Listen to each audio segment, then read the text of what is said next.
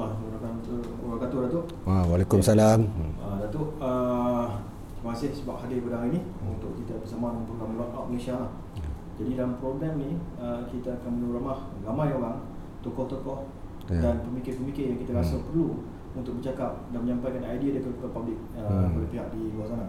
Okey Datuk, uh, berdasarkan penulisan-penulisan Datuk hmm. yang kita baca dalam banyak tempat lah, yeah. banyak tempat hmm. Datuk seolah-olah punya satu bentuk idea hmm. idea yang cuba membawa ke arah uh, Malaysia ni perlu di-reset semula hmm. perlu di-reset semula idea idea Malaysia ni perlu di-reset semula hmm. Apa maksud Datuk dengan reset semula Malaysia ni Datuk? Hmm. Silakan. Uh, pertama sekali terima kasih kerana sudi jemput saya dalam program Bual Bicara Lockout Malaysia ni. Dan uh, mengenai uh, soalan tu tadi, sebenarnya memang uh, sepatutnya kita ni kena reset negara kita, okey, sebab ini masa yang paling sesuai. Sebab apa? Seluruh dunia sedang di reset, ya, dan itu saya rasa ramai dah orang yang maklum bahawa dunia sedang mengalami satu proses resetting dan juga satu proses decoupling, kan. Jadi ini masa dan saat dan ketika yang paling baik kalau negara kita sendiri pun memulakan uh, langkah ke arah agenda reset Malaysia. Kerana sebagaimana yang kita tahu, negara kita ni sebenarnya dah tersasar jauh daripada landasannya, kan? Dan ini memang bukannya perkara baru, malahan semenjak daripada awal kemerdekaan lagi, kan? Saya bagi satu contoh, kan? Kalau dalam perlembagaan uh, persekutuan, Artikel tiga dalam kurungan satu tu jelas menyatakan bahawa agama Islam adalah merupakan agama bagi persekutuan ini, kan. Tapi kenyataan hari ini, kan, Islam itu tidak jadi cara hidup, kan. Sedangkan kalau berdasarkan artikel tersebut, Islam tu patut jadi cara hidup kita untuk bernegara, dan itu tak berlaku, kan. Baik dalam baik di parlimen, baik di uh, dalam bisnes, dalam keluarga dan juga dalam masyarakat. Ha, ini yang nak kena di-reset semula, kan. Jadi semua pihak kena sedar bahawasanya, kalau boleh kita katakan, ideologi negara ini adalah Islam. Bukannya sekular, bukannya liberal, bukannya demokrasi, bukannya kapitalis. Ideologi negara itu sendiri adalah Islam, dan kita kena bermula daripada situ, kena reset balik, kena start balik daripada situ. Okey, maksud Datuk reset tu hmm. kembali kepada landasan Islam tu sendiri, ataupun uh, daripada landasan tu kita bereksperimen dengan beberapa beberapa konsep kenegaraan yang lain yang ada. Uh, sebenarnya masuk riset tu kita cuma perlu patah balik pada landasan yang dah disediakan oleh negara melalui perlembagaan persekutuan. Ha, itu landasan kita bernegara. Kat situ dah lengkap. Dan kalau kita patah balik kepada Islam sebagai cara hidup, itu dah komprehensif, dah holistik dah. Sebab apa? Sebab Islam ni memang ada semua solution kepada semua permasalahan manusia, manusia. Sebab Islam ni agama fitrah. Jadi bila kita patah balik pada Islam, semuanya ada. Ambil contoh, Mahkamah Persekutuan pun sudah uh, mentafsirkan bahawa Islam itu bukan sekadar dogma dan ritual, tapi juga merupakan cara hidup yang meliputi semua bidang. Tak kisahlah, sama ada bidang pendidikan ke, undang-undang ke, apa ni, uh, ekonomi ke, keuangan atau apa saja. Dan itulah Islam. Dia memang holistik dan komprehensif, lengkap. Okey, Datuk, uh, itu macam pandangan Datuk. Ya. Macam pandangan Datuk yang mengatakan kalau kita reset balik kepada agenda hmm. kembali kepada landasan Islam sebagai agama negara tu, hmm. itu memang akan uh, uh, uh, boleh membolehkan negara ini dibangunkan dengan cara yang betul, dengan yeah. cara baik. Hmm. Tetapi ada pula pihak-pihak hmm. yang mengatakan bahawa itu tak tak boleh, cara itu tak boleh. Ada pihak-pihak, banyak pihak lah, hmm. banyak pihak golongan liberal lah, golongan yang ada banyak pandangan-pandangan yang berfikiran sekular dan sebagainya, hmm. mengatakan ini bukan caranya, Datuk. Dan hmm. dia orang pun ada tafsir-tafsir dia orang sendiri hmm. yang mengatakan Islam ni bukan agama persekutuan, kan. Islam hmm. agama persekutuan, hmm. tetapi uh, bukan untuk mentadbir negara dengan cara Islam. Macam mana, Datuk?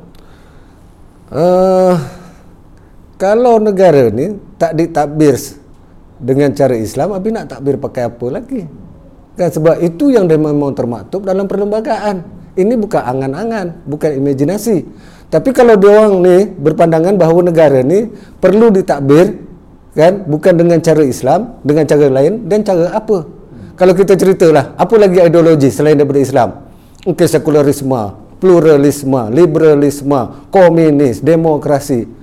Adakah yang setanding dengan Islam, yang mempunyai tata cara hidup yang komprehensif? kan? Sebab dalam Islam ni, jangan kata berpolitik, masuk dalam toilet pun diatur. Daripada mula melangkah dengan kaki kiri itu sampailah keluar dengan kaki kanan, lengkap kan? Jadi kalau takat politik, apatah lagi. Sebab politik ni benda yang paling penting untuk mengatur kehidupan manusia, aktiviti-aktiviti manusia dalam semua dimensi. Okey Datuk, macam mana kalau kata dari segi ini Datuk, uh, pihak-pihak bukan Islam dalam negara hmm. ini mengatakan kita nak impose nilai-nilai Islam kat atas dia, hmm. nak impose cara hidup Islam kat atas dia, macam mana tu Datuk? Saya rasa tak ada masalah. Pasal apa? Tak kisahlah dia umat Islam ke ataupun dia bukan umat Islam, sebab semua aspirasi masyarakat tu dia mendambakan keadilan, kan? Jadi satu-satunya yang mampu memberikan keadilan pada seluruh umat manusia ni cuma Islam, kan? Sebab idea-idea, uh, ideologi-ideologi yang lain ni semua imajinasi, angan-angan, kan?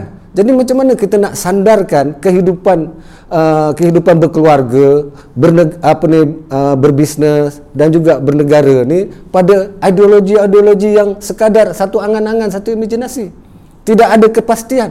Tapi kalau Islam dah jelas dan memang dah terbukti ribu tahun, dah terbukti dah, kan? Okey Datuk, hmm. uh, pada pendapat Datuk, ha. bila Datuk kata kita perlu kembali kepada landasan, yeah. uh, seolah-olah memang negara ni dah dibina dengan landasan yang cantik, yeah, okay. Betul. Uh, apa yang Datuk masukkan tu, masukkan tu dalam perlembagaan persatuan, yeah. Okey, jadi bila landasan tu betul, hmm. uh, apa yang menyebabkan negara ni terkeluar pada landasan tu Datuk? Hmm. Agak-agak Datuk, apa punca dia? Kenapa kita ni tersasar, terkeluar pada landasan? Salah siapa? Punca dia di mana? Puncanya pada kekeliruan, salah tafsir, salah pandangan dengan dengan apa ni uh, kehendak juga matlamat dan tujuan perlembagaan tu sendiri. Ya, jadi masing-masing dengan tafsiran masing-masing. Jadi yang berfikiran sekular dia pandang uh, perlembagaan dari kacamata sekularnya. Yang yang uh, yang liberal pula dia pandang uh, perlembagaan dari kacamata liberalnya. Yang plural pula dia pandang daripada kacamata pluralnya. Ah, ini yang jadi masalah. Sebetulnya perlembagaan tu dipandang dengan kacamata Islam. Ah, baru dia jadi jelas. Ha, baru dia jadi cahaya yang menerangi perjalanan kita ni, ya. Sebab Islam tu nur, cahaya, okay. Dia akan berbalik pada soalan terbalik Datuk, ya. Dia Datuk kata uh, perlembagaan ni perlu ditafsir hmm. dari segi kacamata Islam, ya. uh, Di mana ataupun uh, Datuk boleh jelaskan dekat mana yang kita boleh kata bila, bila orang akan tanya kita balik, ha. Dia kata, okay, you kata you kata negara ni perlu ditafsirkan dengan kacamata Islam, ya. Di mana punca kuasa tu, pentafsiran tu, sampai hmm. kena uh, terjemahkan everything perlembagaan ni mesti mengikut punca kuasa kacamata Islam. Ya, sebab ini pertama sekali kan, perlembagaan itu sendiri dah declare yang negara ini beragama Islam. Okey. Yang nombor duanya, ketua negara kita Yang di-Pertuan Agong adalah juga merupakan ketua agama, kan? Dan yang paling penting di sini adalah sumpah Yang di-Pertuan Agong itu sendiri, kan? Itu bukan sumpah seremonial, itu sumpah yang diperlembagakan, kan? Dengan nama Allah, wallahi wabillahi watalahi, untuk mempertahankan Islam pada setiap masa. Itu sumpah Yang di-Pertuan Agong. Dan kalau bagi saya, sumpah itu mengikat seluruh warga negara Malaysia ni, tak kira sama ada dia beragama Islam ataupun tidak beragama Islam. Jadi di sini maknanya kan, mempertahankan Islam pada setiap masa itu adalah tanggungjawab kenegaraan kepada seluruh warga negara Malaysia. Ha, ini perlu difahami oleh oleh seluruh rakyat Malaysia. Maksudnya Datuk, uh, uh, apa, mengamalkan Islam sebagai agama negara, mempraktikkan Islam sebagai agama negara ni, dia merupakan tanggungjawab daripada pemimpin yang paling atas sampai rakyat yang paling bawah, Datuk. Ya, betul. Termasuk yang bukan Islam, Datuk. Ya, betul, ya. Sebab itu deklarasi perlembagaan persekutuan, ya, kan? Dan itu juga sumpah ketua negara. Jadi kalau kita tak ikut perlembagaan, tak ikut ketua negara, nak ikut siapa lagi? Ha, itu isunya. Okey Datuk, uh, dari segi kesungguhan, hmm. kesungguhan uh, pihak pemerintah. Hmm. Bila kita cakap pemerintah ni ialah badan eksekutif lah. Hmm. Uh, raja-raja kita tahu bersumpah hmm. biar Islam pada setiap masa. Hmm. Dan kita juga faham bahawa apabila dia bersumpah, hmm. tanggungjawab untuk melaksanakan sumpah tu, hmm. Yang di-Pertuan Agong tu dah salurkan kepada pihak badan eksekutif ni. Ya, yeah, betul. Tapi uh, di mana silapnya badan eksekutif ni sampai gagal untuk mentafsirkan hmm. apa tanggungjawab dan sumpah yang di-Pertuan Agong tu dalam pentadbiran ni? Ha, silapnya kat sini adalah pada peralatan yang digunakan untuk menguji setiap keputusan dan tindakan yang diambil oleh para eksekutif, ya, kan? Ha, ini yang kita kenali sebagai check and balance kononnya. Jadi soalannya sekarang ni, apa alat yang nak yang digunakan untuk buat check and balance ni, kan? Jadi lepas tu apa yang perlu dicek? Of course yang perlu dicek ni mestilah tiap-tiap keputusan dan tindakan, kan? Jadi tiap-tiap keputusan dan tindakan ni perlulah dicek sama ada dia bertentangan dengan rukun negara ataupun perlembagaan, kan? Kenapa nak cari balance? Sebab daripada keseimbangan ni baru wujud keadilan. Ah, itu yang penting check and balance ni, kan? Ini apa yang berlaku yang jadi amalan, kadang-kadang apa yang uh, diputuskan oleh kerajaan tu dah betul dah, dah tepat dah. Contohnya macam baru-baru ni, bila wilayah persekutuan tu melarang penjualan arak-arak, itu betul dah, kan? Sesuai dengan rukun negara, sesuai dengan perlembagaan Malaysia. Tapi ada pihak-pihak yang daripada orang Islam sendiri mempertikaikan keputusan tu dan minta supaya larangan tu dicabut. Jadi soalannya sebenarnya ini nak buat apa ni? Kan nak check and balance apa, kan? Sedangkan benda tu dah betul lah. So kalau benda tu dah betul, kan, dari segi rukun negara, dari segi perlembagaan, tak perlu dipertikaikan dah, kan? Ha, ini yang kita harap semua pihak faham. Okey Datuk, yang pasal bab tadi tu, bila hmm. Datuk sentuh uh, bila ada larangan minuman keras di Kuala Lumpur ni, ha-ha, sesuatu yang terpuji dan hmm. ikut landasan. Ya, yeah, betul. Kita nampak seolah-olah dia akan balik kepada agenda reset Malaysia yang kita nak. Ya, yeah, betul. Okey Datuk, hmm. jadi punca dia bila ada pula insan-insan Muslim, hmm. tak kira lah siapa nama dia pun, hmm. tiba-tiba datang dengan idea bahawa ini tidak boleh dilaksanakan. hmm. Kenapa muncul orang-orang macam ni dalam ni masyarakat, hmm. yang kita ni orang Islam juga, hmm. sama macam dia juga, hmm. kita faham bahawa hmm. benda ni kena balik pada landasan, hmm. negara ni perlu ditakbir secara Islam, hmm. tapi ada pihak-pihak macam ni hmm. mengeluarkan pendapat-pendapat yang berbeza. hmm. Mereka ni datang daripada mana, Datuk? Nah. Siapa mereka ni, Datuk? hmm. Kita tak tanya pada nama lah, yeah. Kita tak tahu tentang daripada mana datang pemikiran mereka, di mana silapnya. Ah, ini masalah-masalah ideologi lah. ah, Sebab diorang ni terpengaruh dengan ideologi demokrasi, kan? Sebab demokrasi ni macam yang kita faham, dia tak ada cerita betul dan salah, tak ada cerita halal dan haram. Asalkan semuanya mendapat kebenaran, mendapat izin, mendapat persetujuan kerajaan ataupun parlimen, semuanya sah, kan? Ha, jadi bila diorang ni terpengaruh dengan ideologi demokrasi, ha, itu yang diorang terlupa bahawa negara ni adalah negara Islam, kan? Ada soal halal haramnya di situ, kan? Bukan boleh main sebarang-sebarang. Jadi tak bolehlah kita nak aplikasikan ideologi demokrasi itu bahawa yang majoriti itu menang, yang majoriti itu uh, mentadbir, yang majoriti itu jadi jadi jadi pengarah, kan? Tak bolehlah macam itu, kan? Sebab apa? Sebab kita ni ada tanggungjawab kenegaraan yang berdasarkan kepada agama Islam. Okey Datuk, punca pada masalah ideologi ni kan Datuk, mm-hmm. apakah dia bermula pada sistem pendidikan itu sendiri, upbringing, mm. ataupun sistem nilai yang diamalkan dalam negara ni sendiri, Datuk? Mm. Jadi kalau kita nak bercerita tentang soal kenegaraan, jadi kita kena sentuhlah soal pendidikan negara. Jadi pendidikan negara kita ni yang terlampau liberal, terlampau longgar dan tak berpaksikan pada perlembagaan persekutuan, kan? Walau macam mana pun kita memang dah ada falsafah pendidikan yang begitu Islamik, kan? Saya, saya ingat benda tu waktu uh, Datuk Seri Anwar Ibrahim dulu masa dia jadi Menteri Pendidikan, kan? Dia keluarkan dengan uh, falsafah pendidikan negara, itu dah bagus dah. Uh, tapi persoalannya sekarang adalah dari segi implementasi, pelaksanaan, kan? Uh, macam mana falsafah pendidikan tu diterjemahkan dalam pelaksanaan dan juga dalam sistem pendidikan negara, kan? Ha, ini yang paling penting. Jadi kalau tanya saya, kan, dalam soal agenda riset uh, Malaysia ni, sistem pendidikan pun perlu dirombak supaya dia patah balik kepada Islam. Okey, Datuk ni, yang ni kita akan potong kat sini. So ha.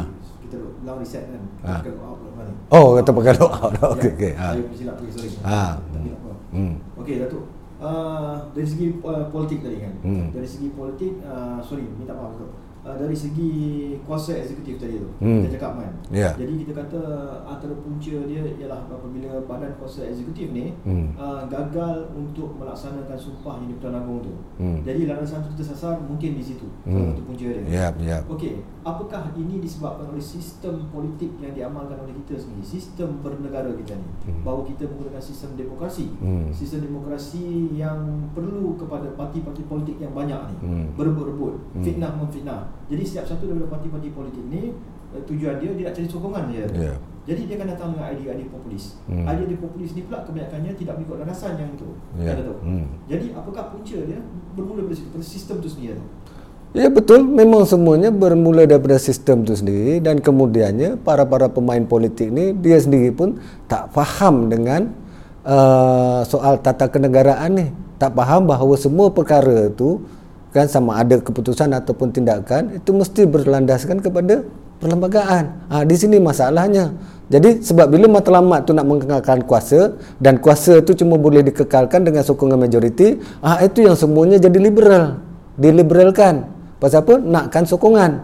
Ha, itu yang jadi konon-kononnya cerita check and balance ni kan. Ha, sampai apa yang nak dicek pun kita tak tahu, apa yang nak dibalancekan pun kita tahu, apa alat yang nak digunakan untuk buat check and balance pun sampai kita pun dah tak tahu kan. Ini masalah sebenarnya. Uh, adalah masalah berkaitan dengan sistem politik itu sendiri, kemudiannya dari segi amalan dan budaya politik kan. Uh, ini yang kita nak kena patah balik kepada Islam supaya kita uh, mengendengahkan kembali uh, budaya politik itu, budaya politik Islam tu dalam masyarakat. Uh, ini paling penting. Okey Dato', dengan sistem yang ada sekarang ni, dengan parti-parti politik Melayu yang sangat uh, banyaklah. Ya. Yeah. Hmm. Uh, jadi uh, orang Melayu dan Islam ni hmm. dilihat uh, berpecah belah. Hmm. Bila berpecah belah, banyak ideologi, hmm. banyak pemikiran, banyak pemimpin dan kebanyakannya berebut-rebut kuasa, hmm. maka kita jadi minoriti Dato' kan. Hmm. Uh, jadi kenapa diorang ni sampai begitu sekali berpecah-pecah, berpecah belah hmm. kan? Asal daripada mula-mula satu parti saja. Hmm. Daripada UMNO pecah jadi PAS, hmm. PAS pecah jadi Berjasa, hmm. pecah jadi Hamim dan hmm. pecah dan sebagainya. Begitu juga UMNO keluar jadi P K R dan sebagainya. Hmm. Lama-lama pecah-pecah sampai sekarang ada bersatu pula. Hmm. Daripada bersatu pun sekarang ni tengah huru hara. Hmm. Kan? Jadi uh, kenapa orang Melayu ni uh, tak boleh duduk sekali ke Dato'? Masalah orang Melayu ni, dia tak boleh nak bersatu ke? Asyik nak bergaduh saja Dato'? Hmm. Apa punca orang Melayu dia macam ni? Atau memang orang Melayu boleh bersatu? Hmm. Ada faktor-faktor luar yang menyebabkan benda-benda jadi macam ni? Uh, kalau kita nak cerita tentang perpecahan ni memang banyak sebab dia, banyak faktor dia lah kan. Ada faktor yang internal, ada yang faktor yang eksternal kan. Jadi persoalannya, tapi persoalannya bukan soal itu kan. Jadi kalau nak berpecah ni memang kita ada banyak alasan untuk ber, nak berpecah. Tapi kalau nak bersatu ni cuma ada satu alasan saja kan, nak bersatu. Itu saja. Dan soal yang paling penting sekali adalah bersatu itu untuk apa? Ha, ini perlu jelas. Jadi kalau kita ni ada macam-macam hala tuju, ada macam-macam matlamat, ada macam-macam kepentingan, memang tak boleh nak bersatu. Kan? Ha, itu yang berlaku hari ni, kan? Cuba, tapi kalau kita patah balik kepada kepada Islam, kan? Patah balik kepada matlamat hidup kita ni, yang inna lillahi wa inna ilaihi rajiun, kan? Insya-Allah kalau semua berpegang kepada matlamat kan, niat tu kan kerana Allah, macam mana dalam doa iftitah tu, inna solati wa nusuki wa mahyaya wa mamati lillahi rabbil alamin, selesai masalah orang Melayu, masalah umat Islam selesai. Hmm, okey Dato', ini benda ni dah diucap beberapa kali Dato' kan. Semua hmm. orang bercakap, scholars bercakap, para sarjana bercakap, hmm. para ustaz bercakap, hmm. uh, para pemimpin bercakap, malah pemimpin-pemimpin parti politik yang berpecah tu pun hmm. bercakap tentang bersatu tapi mereka tidak pernah bersatu Dato'. Hmm. Macam mana kita nak buat ni tu? Ha, ini masalahnya. Kita suruh balik bersatu kan? Ha. Balik kepada yep. kita semua bersatu. Ha. Tapi semua orang pun bercakap tentang bersatu. Ha. Tetapi bila nak sampai kepada bersatu, tak pernah jadi tu. Ya, ini masalahnya pasal masing-masing pihak cuma pandai bercakap saja. Kan? Tapi tak mampu kan? Tak mampu nak berpegang teguh dengan apa yang diperkatakan tu dan tak mampu dia nak amalkan apa yang dicakap tu. Kan? Sebab apa? Itu kita kata tadi, kena patah balik pada niat. Kan? Niatnya kerana Allah, kerana Allah kan? Sebab itu prinsip perjuangan tu untuk tegakkan amar ma'ruf nahi mungkar tu, tu penting dan perlu dipahami oleh semua orang kan. Tapi masalahnya bila kita berparti-parti, berkelompok-kelompok, ah, ini yang jadi susah. Sebab apa? Sebab masing-masing memperjuangkan kepentingan kelompok masing-masing, kepentingan parti masing-masing, memang susah kan. Jadi sekarang ni kita belum nampak satu golongan di Malaysia ni yang betul-betul berpegang kepada prinsip amar ma'ruf nahi mungkar, belum nampak lagi. Yang amar ma'ruf memang ramai, tapi yang nahi mungkar ni belum jelas lagi kan, belum muncul lagi golongan tu. Dan memang itu dah janji Allah kan, yang batil tu akan sirna, akan hilang, akan hapus, tapi dengan syarat mesti muncul golongan yang memperjuangkan yang hak ni. Ha, itu syarat dia. hmm. Okey, golongan yang memperjuangkan yang hak, ya yeah. itu yang perlu ada. yeah. Salah satu faktor yang ada, ya yeah, betul kan, boleh jadi tak Datuk, salah satu faktor yang ketanusan kepimpinan tu Dato', give the figure, the figure yang kita perlu ikut kan. Satu hero, hero hmm. kepada masyarakat Melayu ni yang orang boleh pandang, oh inilah jawapan penyelesaian kepada masalah kita, yang dia akan ikut, yang dia, dia akan memimpin dia orang ni ke arah apa yang Dato' sebut tadi tu. Ya betul. Ha, betul. Salah satu puncanya kan kerana kita tak ada pemimpin yang ada kepimpinan yang hakiki tu. Ha, sebab apa? Sebab pemimpin dengan kepimpinan ni dua perkara yang berbeza. Kita memang ramai pemimpin kan, berapa, tiap-tiap parti semua ada pemimpin, tiap-tiap N G O semua ada pemimpin. Tapi yang kita nak ceritakan ni adalah kepimpinan yang sebenar, yang menurut Al-Quran dan Sunnah kan, yang menurut Islam kan. Ha, ini yang sedang kita cari, dan ini yang sedang ada kelompongan dalam masyarakat kita. Ha, pemimpin yang mampu kan menggerakkan masyarakat masyarakat untuk menegakkan amar makruf nahi mungkar. Ini kuncinya. Okey, punca kenapa kita sampai tak boleh nak wujudkan pemimpin macam tu? Apa masalah dia tu? Kan kalau kita dulu aa, katalah zaman dulu, walaupun Tunku Abdul Rahman macam-macam cakap tentang dia, tetapi dia berjaya menyatukan pertubuhan-pertubuhan Melayu ni menjadi satu. Hmm. Kan menjadi hmm. satu dan jadi UMNO dan sebagainya, kemudian berjuang, katalah dia orang berjuang untuk uh, merdeka lah, katanya merdeka. Hmm. So British keluar kan, dia berjaya satukan. Hmm. Soekarno, hmm. satu pemimpin hmm. dengan karisma dia macam tu, berjaya menyatukan bangsa Indonesia hmm. untuk merdeka kan. Ya, tapi betul. Kenapa kita di sini gagal untuk melahirkan pemimpin-pemimpin pada kualiti itu yang boleh diangkat sebagai pemimpin? Pemimpin ramai, pemimpin tu ramai, hmm. tapi kenapa tidak ada pemimpin pada kualiti itu diwu- boleh wujud hmm. dalam masyarakat sekarang? Apa punca dia tu? Ini soalan yang menarik kan. Sebab tu saya uh, ada juga saya menulis uh, soal ni kan. Uh, bagi saya tiap-tiap krisis itu akan melahirkan hero dia yang tersendiri. Mungkin ini dah sampai masa dia, kita akan menyaksikan uh, akan menyaksikan kemunculan uh, seorang pemimpin yang dinanti-nantikan. Sebab apa? Sebab pemimpin yang kita tunggu-tunggu ni adalah pemimpin yang mempunyai hala tuju yang jelas, matlamat yang jelas untuk bawa kita ni to the next level. Kan? Sebab apa? Sebab kalau zaman uh, zaman uh, senang lenang, makmur, sejahtera ni memang susahlah kalau kita nak cari hero yang macam tu, sebab semua orang akan mengaku dia hero. Ha, tapi soalannya sekarang ni yang kita nak cari ni hero yang betul-betul hero ni, dan hero yang macam tu dia cuma akan bangkit daripada satu krisis yang besar. Contohnya macam Soekarno, dia bukan naik macam tu saja. Dia adalah pejuang kemerdekaan. Kan keluar masuk penjara apa semua. Jadi maknanya dia bangkit kerana krisis.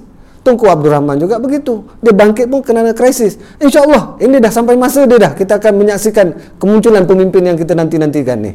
Maknanya krisis yang berlaku pada sekarang ni ha. ialah untuk membolehkan agenda lockout pada uh, semua permasalahan ni boleh dilakukan. Hmm. Maknanya krisis tu akan berlaku sehingga memunculkan pemimpin-pemimpin pemimpin yang kita tengah tunggu. Ya, betul. Sebab apa? Memang bagus uh, krisis ni. Hmm.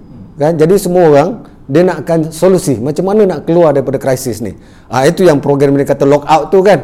Ha, jadi apa yang kita nak lock out dan apa kita nak lock in, ha, itu yang kita kena reset balik ni. Sebab apa? Dalam abad ke dua puluh satu ni kan, abad ni untuk abad orang baik. Kenapa saya kata abad orang baik? Pasal apa?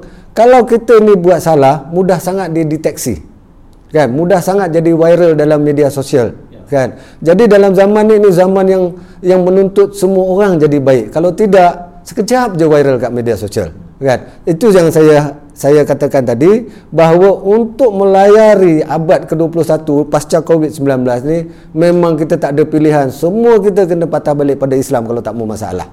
Ya, itu antaranya. Abad abad yang melahirkan orang-orang baik. Ya, abad yang melahirkan orang-orang baik. Memang satu yang kontra. Ya, betul. Menarik sekali ya. Kata tu lah. Ya. Jadi daripada segi itu maka memang seolah-olah ada harapan lah.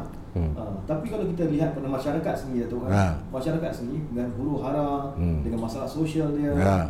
dengan ketidak ketidaktentuan adab, hmm. akhlak, krisis adab, hmm. akhlak dan sebagainya, sukar untuk kita bayang bahawa pemimpin yang akan muncul di celah-celah semua masalah ni. Hmm. Tapi Datuk masih letakkan harapan bahawa benda itu akan muncul. InsyaAllah. Ya, saya cukup positif. Pasal apa? Kita tengok kan, kita tengok uh, kedatangan covid sembilan belas ni kan, suka tak suka semua orang terpaksa merelakan diri dia untuk di lockdown kan. Kita dah kena total lockdown tu kan, saya rasa dua bulan ke tiga bulan tu kan, ha, kena lockdown ha. Dan lockdown tu uh, memunculkan norma-norma baru dalam kehidupan kita. Norma baru ni sebab apa dia norma baru? Sebab dia belum jadi normal kan, ha, dia baru muncul kan. Contohnya lah norma baru yang kita faham ni, kena selalu cuci tangan, kena pakai mask, kena buat penjarakan sosial, kan? Tapi lama-lama dua tiga bulan lagi benda ni dah jadi normal, bukan normal baru lagi dah, kan? Jadi maknanya di sini bahawa manusia ni sebenarnya bila dia terpaksa buat sesuatu, dia akan buat juga, suka tak suka. Dan dengan perkembangan teknologi A I-nya, robotiknya, five G-nya, dengan apa ni face recognition-nya, segala-gala tu, kan, itu secara tak langsung akan mendorong manusia untuk jadi orang baik. Kalau tak baik, dia memang sekejap saja, lima minit dah dah masuk kat social media dah, kan? Datuk, dengan saya, kita memang dengan N G O, dengan macam-macam cerita lah tu, kan? Ya, betul lah. Ada cerita boleh cerita Datuk, ha. Ada cerita tak boleh cerita tu. Ya, betul. Ha. Ha. Tapi Datuk, uh, sepanjang kita berjalan ha. perjuangan ni Datuk, kan, kita sentiasa melihat kepada perjuangan-perjuangan kita ni, hmm. uh, sahabat-sahabat kita, termasuk kita sendiri, hmm. kita akan sentiasa bila orang cakap kenapa kita tak boleh buat benda ni, hmm. kenapa tak buat benda tu, hmm. sentiasa salah satu alasan je lah, oh kita tak mampu, hmm. kita tak ada kekuatan ekonomi untuk buat benda tu. hmm.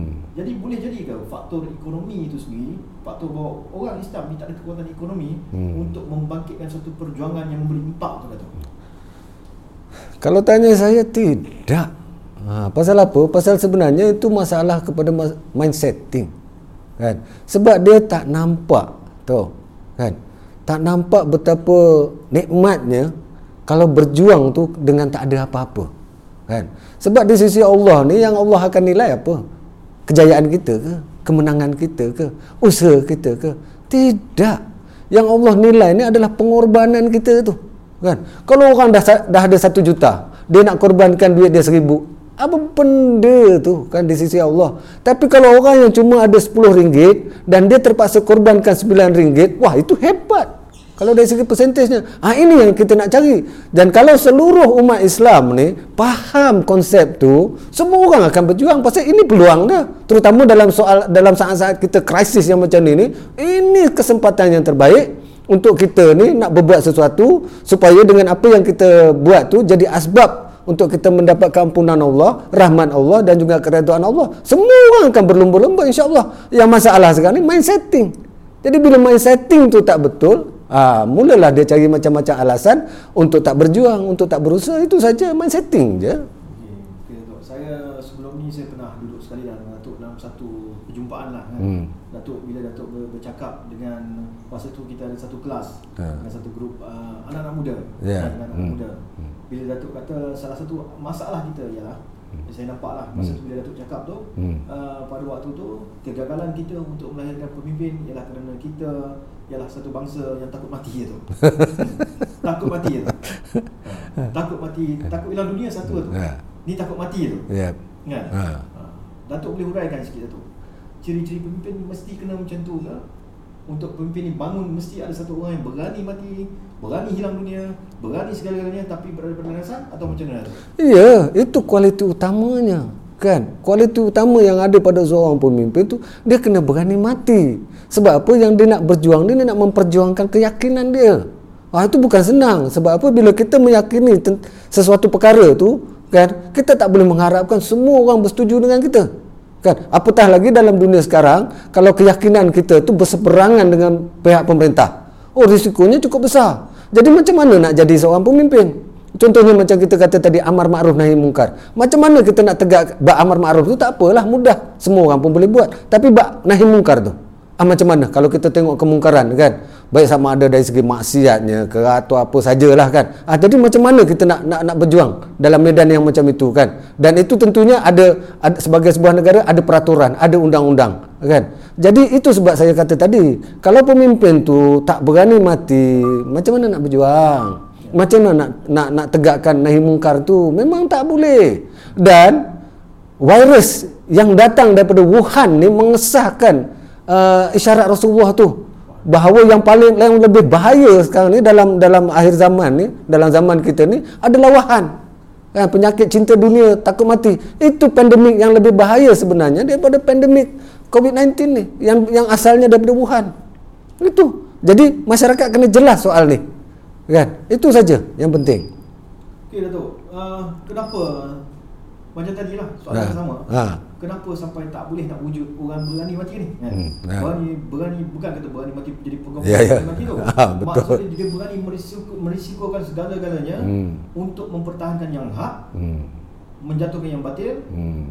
dan menjadi satu pemimpin yang adil hmm. untuk bawa masyarakat ke arah keadilan tu. Mana tu? Ha. Uh, punca dia dekat mana tu? Apakah disebabkan macam tadi lah sistem yeah. kita sentuh.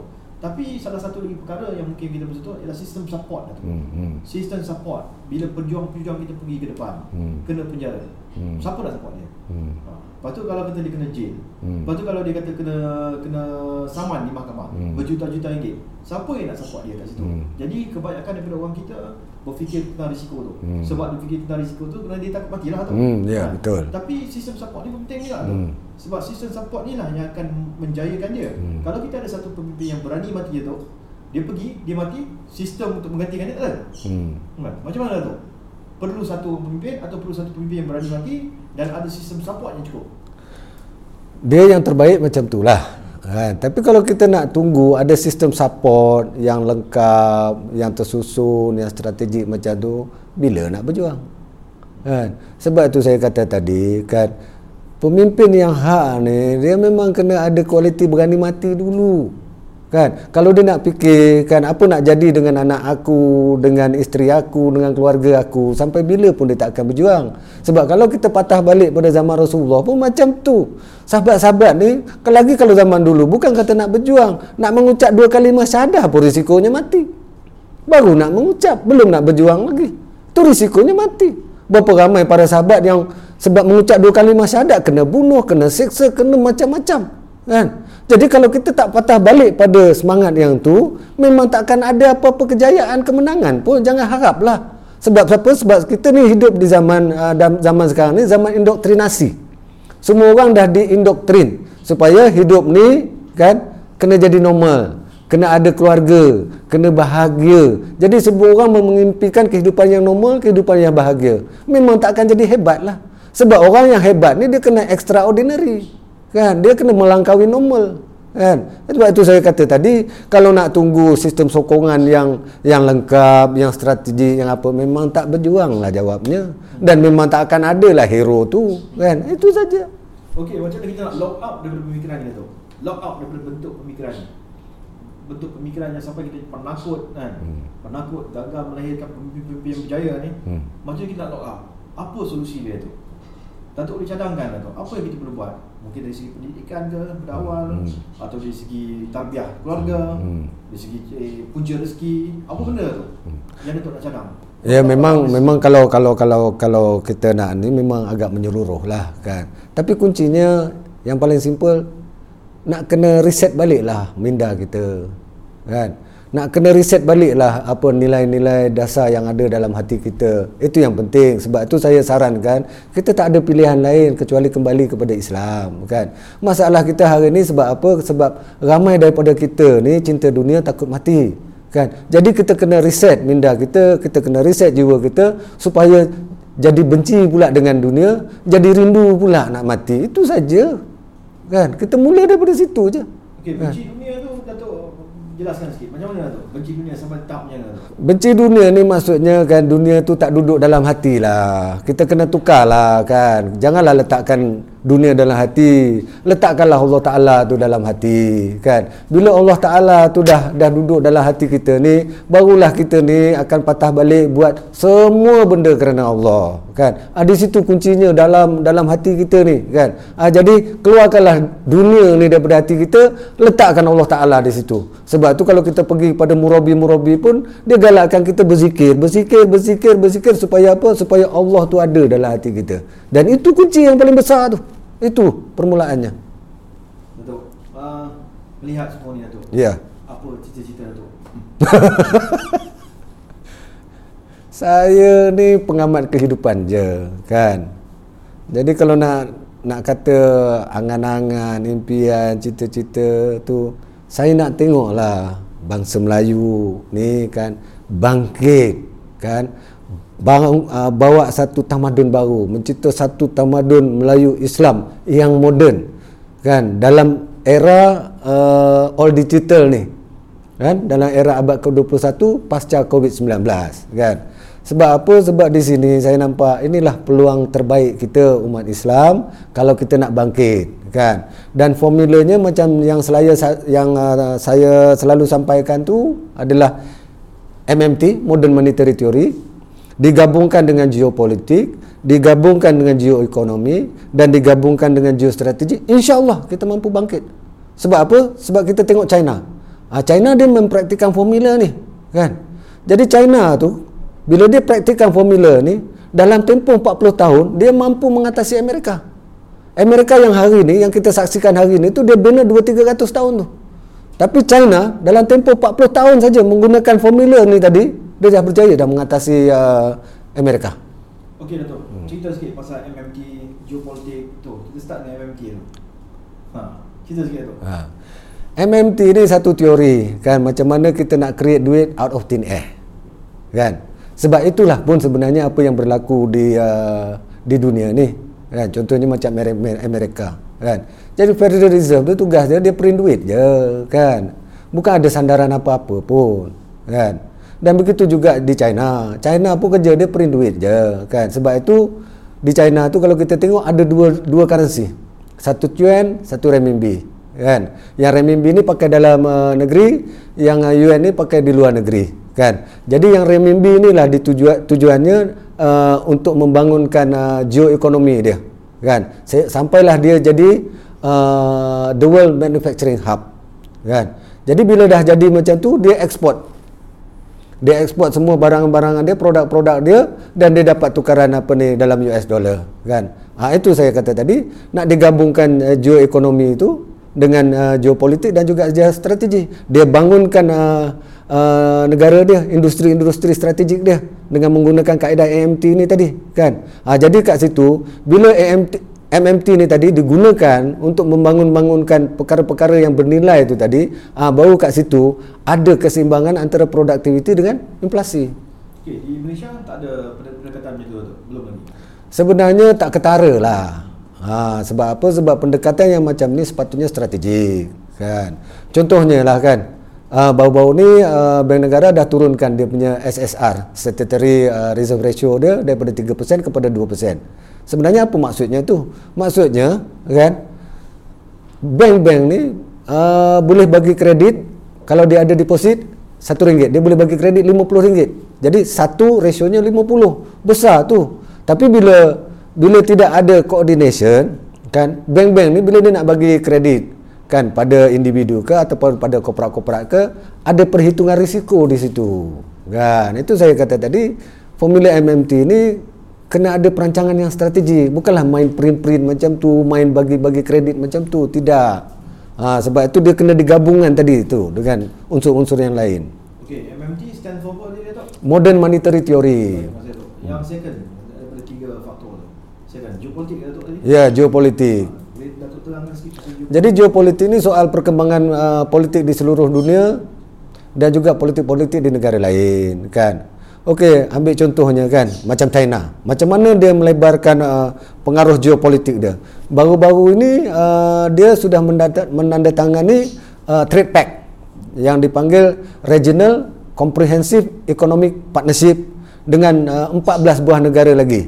sepuluh negara ASEAN dan empat lagi negara adalah Jepun, Korea Selatan, Australia dan New Zealand. Ha, ini menjadikan trade pact yang paling besar di di dunia untuk waktu ni, kan.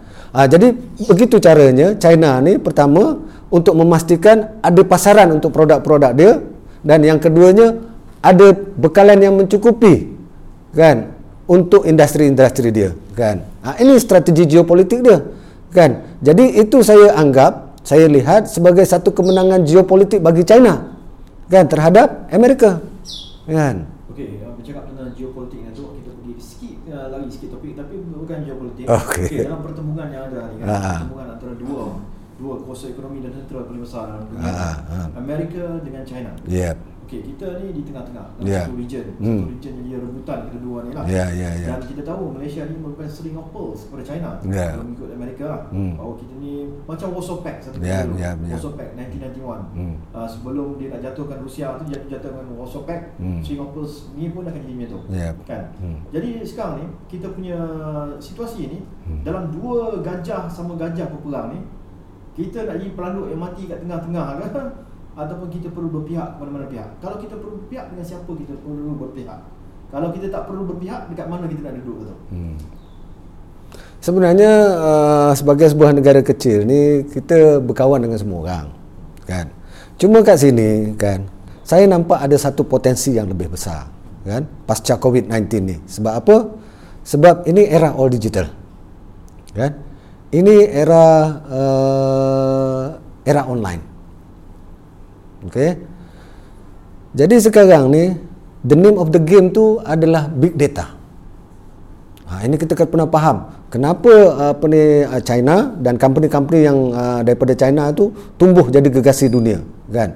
Jadi Malaysia ni sebenarnya, kan, kita boleh jadi digital platform untuk dua bilion umat Islam, kan. Ha, ini yang perlu dipahami semua pihak, dan patutnya ada ada satu uh, satu gerakan untuk menuju ke arah itu, kan. Kita jadikan Malaysia sebagai platform keuangan dan perdagangan balik macam zaman-zaman Melaka dulu. Ah ha, cuma dalam dalam dalam zaman sekarang ni pakai platform online lah, kan. Ha, sebab apa? Sebab kita ada potensi dua bilion uh, umat Islam tu tadi. Sebab itu saya pernah cadangkan, kan, supaya kita menerbitkan Central Bank Digital Currency yang backed by gold and silver. Sebab apa? Sebab bila ada digital currency yang backed by gold and silver ni, itu dah jadi mandatory kepada seluruh umat Islam untuk menggunakan currency tersebut, kan. Dengan adanya monetary platform tu tadi, kita mampu menyatukan seluruh umat Islam di seluruh dunia, kan. Dan kita ada potensi yang paling besar, bahkan lebih besar daripada China, lebih besar daripada Amerika. Jadi itu saya kata tadi, kita tak perlu ikut Amerika, kita tak perlu ikut China, kita jadi diri kita sendiri. Diri kita apa? Sebagai umat Islam. Sebab itu saya kata, kan, umat Islam, apa ni, Islam ni agama yang terbaik, agama yang komprehensif, semua dah ada dah, kan. Cuma kita je yang gagal menghayati dan mengamalkan ajaran-ajaran Islam, itu saja. Dua soalan daripada situ lah tu, kan. Sebab bila kita nak come out, macam kita nak berdiri atas kita punya sistem sendiri, kan. Ha. Maksudnya kita tak apalah, Amerika dengan China you nak gaduh-gaduh lah, kan. Ha, ya. Yeah. Lah. Ya, yeah, betul. Kita ha. bangunkan kita punya sistem sendiri, hmm. macam Datuk kata tadi, currency, hmm. digital currency yang backup by silver and gold. Aha. Ini memang uh, very Islamic, hmm. very syariah compliance, yes. tapi tidak disukai oleh Amerika tu, ah, yeah. dan negara-negara kuasa besar. Hmm. Dan akan ada potensi, bukankah akan ada potensi bahawa siapa saja yang nak create sistem macam ni, hmm. maka nasibnya akan jadi seperti Libya. Hmm. Libya berharap hmm. sebab idea dia macam ni, hmm. dibawa keluar. Idea bagus, hmm. yang dilihat memang akan create satu kekuatan yang besar hmm. untuk umat Islam dan sebagainya. Tetapi bila idea ni muncul, hmm. maka bahaya-bahaya kepada kepada perkara ini yang akan menggugat sistem sedia ada. Hmm. Apakah benda itu akan berlaku kalau kata risiko dia tu? Kalau saya melihat apa yang berlaku di Libya tu, saya rasa, kan, almarhum Muammar Gaddafi tu dia buat benda yang betul. Hmm. Cuma dia salah masa. Hmm. Kan? Sebab apa, saat dan ketika tu tak sampai. Macam macam buah lah, kalau tak sampai masa lagi nak masak, dia takkan gugur, kan. Jadi kalau kita nak buat uh, C B D C ni tadi, inilah masa yang paling tepat. Sebab apa? Sebab seluruh dunia sedang mengalami proses resetting, dan global reset ni adalah untuk nak reset monetary system dan untuk implement digital currency, kan. Jadi ini yang yang tengah apa ni dibuat uji kaji oleh kebanyakan central-central bank di seluruh dunia. Ha, masing-masing nak mengeluarkan apa ni C B D C masing-masing, dan sekarang ni nampak nampak gaya dah didahului oleh China, kan. So inilah masa yang paling tepat, bukan masa Gaddafi nak buat dulu. Ha, sebab tu saya cadangkan inilah masanya. Pasal apa? Dunia tengah buat riset. Ha, jadi kita pun kena bawa sekali agenda riset tu sama-sama, kan. Ha, cuma jangan kita boleh buat apa yang diorang buat, tapi cara kita, kan. Okey, dia nak main digital currency, silakan main digital currency, kita pun main digital currency. Tapi sebab di situ, kan, ada aturan agama, kan, yang mengatur kita, kita buatlah yang bersesuaian dengan syariah Islam, dengan agama kita. Itu saja. Dan bila kita melaksanakan syariah Islam, itu kelebihan bagi kita, kan. Sebab apa? Sebab di situ ada intrinsic value-nya. Bayangkan kalau Malaysia, kan, boleh mengeluarkan C B D C ni yang berdasarkan kepada bersandarkan kepada emas dan perak ni, dah tentu semua orang pun nak participate dalam monetary system kita. Sebab apa? Ada intrinsic value. Dan contohnya, kan, macam sekarang ni bila berlaku reset ni, bila semua negara-negara ni buat stimulus package ataupun dia panggil uh, qualitative easing, so maknanya masing-masing nak nak inject duit dalam sistem, kan. Apa yang akan berlaku? Yang akan berlaku nanti adalah inflasi. Inflasi yang akan makin tinggi, makin tinggi, yang sampai mungkin kita akan katakan itu hyperinflation. Jadi macam mana kita nak hedge dengan hyperinflation kalau bukan beli emas? Jadi ini masa yang paling tepat. Tak ada siapa dah nak kacau kita kalau kita buat benda macam tu. Okey Datuk, sekali lagi, C B D C tu apa Datuk? Central Bank Digital Currency. Okey, masih Datuk. Okey, soalan kedua daripada yang tadi tu. Ha. Soalan kedua. Ha. Uh, kita nak create sistem tu. Yeah. C B D C kita sendiri. Ya. Yeah. Back up by silver and gold. Yeah. Very Islamic. Yeah. Tetapi apakah negara-negara Islam hmm. nak support kita? Sebab kita tengok pada ketika sekarang ni, hmm. negara-negara Islam yang kaya, hmm. walaupun dia begitu kaya, hmm. tapi dia seolah-olah tidak mahu support apa saja yang datang dari negara Islam yang lain. Hmm. Macam mana kita nak atasi masalah tu? Sekarang ni soalnya kita bukan memerlukan support atau sokongan daripada negara-negara Islam. Yang penting sekarang ni adalah support daripada umat Islam. Kan? Sebab apa? Sebab menggunakan wang yang ada sandaran emas dan perak itu itu wajib dalam Islam, dan dan secara tak langsung kita sudah menghapuskan debu-debu riba. Ha, ini yang paling penting yang dipahami, kan? Sebab peperangan terhadap riba tu perlu kita tegakkan. Ha, sebab apa? Sebab tak ada dosa dah, kan? Selain daripada syirik, ada riba lah dosa yang paling besar. Kan? Sampai serendah-rendah dosa tu pun ibarat macam kita ni berzina dengan ibu kita. Itu dahsyatlah. Sebab apa? Kalau ada orang yang sanggup berzina dengan mak dia, itu memang orang yang dah hilang akal. Eh, itu yang pertama. Yang keduanya, orang yang mengamalkan riba ni, kan, dia sedang berperang dengan Allah dan Rasulnya. Tak menakutkan ke? Kan? Jadi itu sebab saya kata tadi, kalau kita buat C B D C ni, insya Allah seluruh umat Islam akan participate dalam perkara tu. Kan, jangan pedulilah kalau ada negara Islam yang tak nak sokong. Kita tak perlukan sokongan negara-negara. Yang kita perlukan umat pakai benda tu. Itu. Okay. What it takes Dato' untuk wujudkan platform C B D C ni? What it takes? Allah, pakai teknologi blockchain je, kan. Kalau ada satu company, satu apa ke yang buat benda tu pun dah boleh. Tapi kalau negara yang ada inisiatif macam tu, itu yang paling kita alu-alukan. Contohnya macam Central Bank kita sendiri, keluarkan benda tu. Ataupun kalau Kalau tak nak pakai Central Bank, buat Baitumal Nasional. Oh, kalau buat Baitumal Nasional pun susah sangat, kita buat Agong Teras. Ha, satu satu tabung di bawah Majlis Raja-Raja Melayu, di bawah Yang di-Pertuan Agong. Selesai masalah. So kita dah wuj- boleh wujudkan monetary system kita, kita dah boleh wujudkan Islamic banking kita daripada platform Agong Teras tu tadi. Maknanya mudah aje. Regulator pun kita sendiri tu. Iya, apa dia masalahnya? Ya. Hmm. Okey tu. Ha. Ni dah nak ambil tu. Ha, okey baik. Panjang lagi tak. Ha. Seronok semangat tu belajar. Tak stop. Habis ni pula. Ha. Okey tu, kita balik pada isu pecahan Melayu lah. Ha, okey. Pecahan Melayu sebab hmm. ini yang paling current yang dua tiga hari ni yeah. macam-macam akan berlaku. Hmm. Ha. Betul. Uh, Melayu ni tak habis-habis berpecah tu. Ya, yeah. ha. habis berpecah. Apa Datuk nak pesan kepada orang Datuk kan? Hmm. Uh, kepada orang Melayu ni ha. tak kira parti politik, sebab dari segi orang agama pun pecah, hmm. orang politik pecah, yeah. orang kampung pecah, hmm. jiran-jiran pecah, semua yeah. pecah. hmm. Jadi macam mana Datuk? Apa Datuk nak pesan kepada dia orang ni? Pertama sekali saya galakkanlah kalau dia orang nak berpecah, inilah masa yang paling sesuai. hmm. Pasal apa? Berpecahlah, kan? Pasal apa? Pasal dunia pun tengah kalang kabut, hmm. kan? Politik Malaysia pun memang tengah tengah kabut. Jadi kalau nak berpecah, sesuai sangat ini masa dia, kan? InsyaAllah daripada perpecahan nanti tu, macam saya cakap tadi, akan timbul satu golongan ha, golongan yang akan berjuang, kan, untuk menegakkan prinsip amar makruf nahi mungkar, golongan yang tulus ikhlas nak berjuang kerana Allah, insya-Allah. Jadi yang lain-lain yang berpecah-pecah ni semua, ini golongan-golongan yang tak terpakai dah, tak ada masalah, jadi berpecahlah, kan? Sebab apa? Sebab saya yakin bila dah berpecah semua ni, dia akan menerbitkan satu kesedaran nanti.